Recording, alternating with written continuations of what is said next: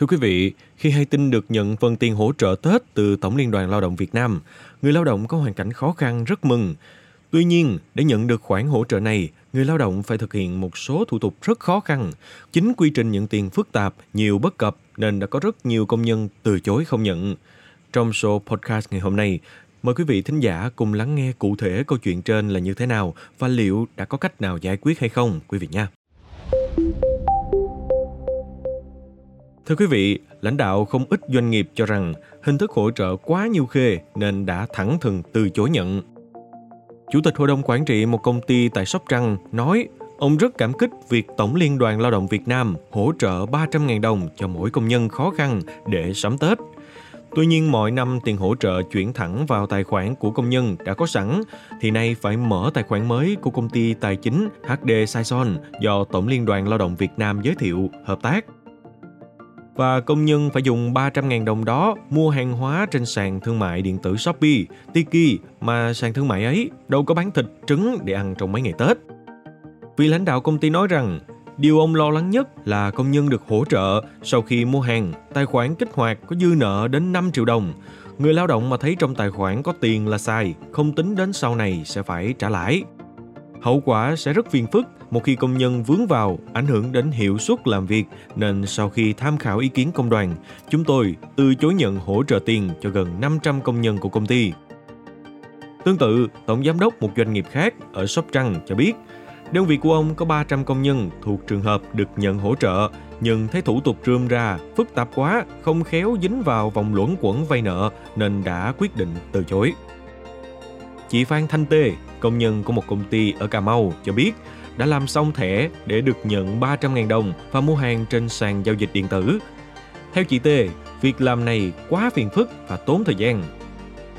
Chị Tê nói rằng nhà không có điện thoại thông minh mà chỉ vì phần quà mà tốn tiền hai buổi lên làm thủ tục thẻ. Tôi sợ nợ lắm, đâu dám để thẻ làm gì, lỡ phát sinh nợ cao sao trả nổi. Nên sau khi mua hàng, tôi nhờ người đăng ký hủy thẻ luôn rồi. Một công nhân đang làm việc tại khu công nghiệp Trà Nóc, quận Ô Môn, thành phố Cần Thơ cũng cho rằng hỗ trợ tiền mặt sẽ tốt hơn, còn mở thẻ tín dụng, thủ tục phức tạp, xài không khéo lại mang nợ. Do đó, công nhân này đã không nhận tiền hỗ trợ. Ông Nguyễn Thành Dương, Phó Chủ tịch Liên đoàn Lao động thành phố Cà Mau cho biết, có một số trường hợp người lao động không có điện thoại thông minh nên họ không dám đăng ký làm thẻ để nhận ba trăm nghìn đồng hỗ trợ. Ông Dương cho biết thành phố nhận ba trăm bốn mươi lăm suất hỗ trợ, trong đó mấy anh em nghiệp đoàn xe ôm gần một trăm suất, nhưng đa số họ không xài điện thoại thông minh nên thua, không làm được.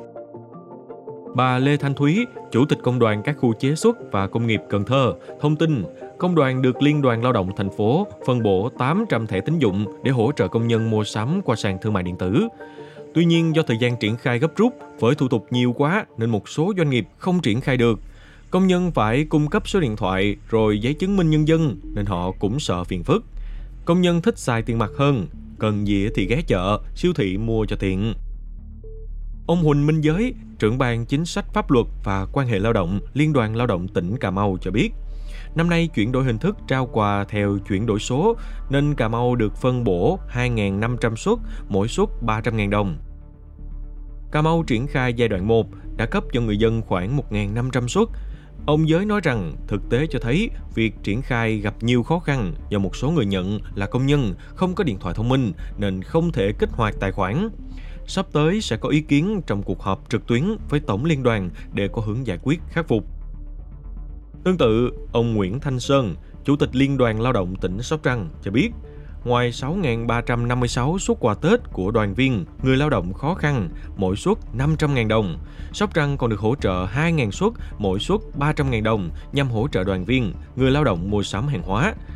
Sau khi mua hàng, giao dịch xong, người lao động có hủy thẻ.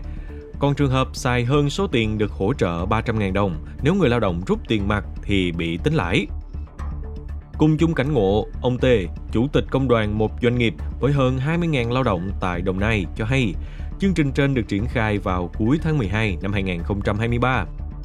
Để nhận được số tiền ba trăm nghìn đồng, người lao động buộc phải cung cấp thông tin cá nhân gồm căn cước công dân, số điện thoại, mở thẻ tín dụng với hạn mức năm triệu đồng.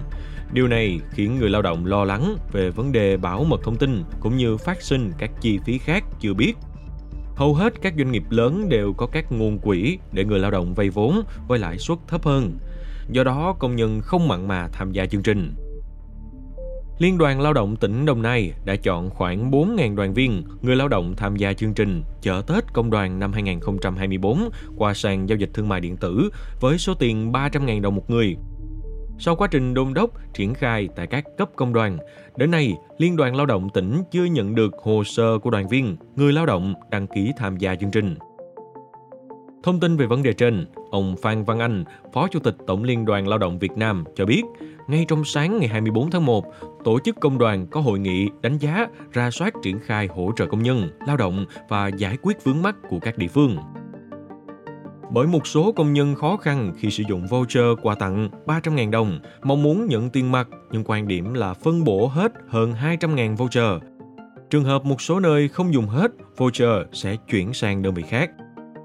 Theo ông Anh, Công đoàn Việt Nam đã có gói hỗ trợ năm trăm tỷ đồng với giá trị năm trăm nghìn đồng một người chuyển vào tài khoản cá nhân của các đoàn viên, người lao động có hoàn cảnh khó khăn. Ngoài ra còn có voucher trị giá ba trăm nghìn đồng một người tặng thêm cho công nhân khó khăn. Người lao động có thể dùng hết ba trăm nghìn đồng quà tặng của công đoàn. Còn nếu phát sinh chi tiêu thì đó là thỏa thuận dân sự giữa người lao động và hát đê Saison.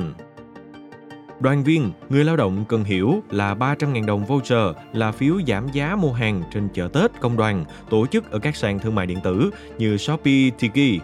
Voucher có giá trị mua hàng chứ không được rút tiền mặt. Xin cảm ơn quý thính giả đã lắng nghe số podcast ngày hôm nay. Còn quý vị nghĩ như thế nào về thông tin trên? Xin hãy để lại ý kiến ngay phần bình luận phía bên dưới nha. Còn bây giờ, xin chào tạm biệt và hẹn gặp lại.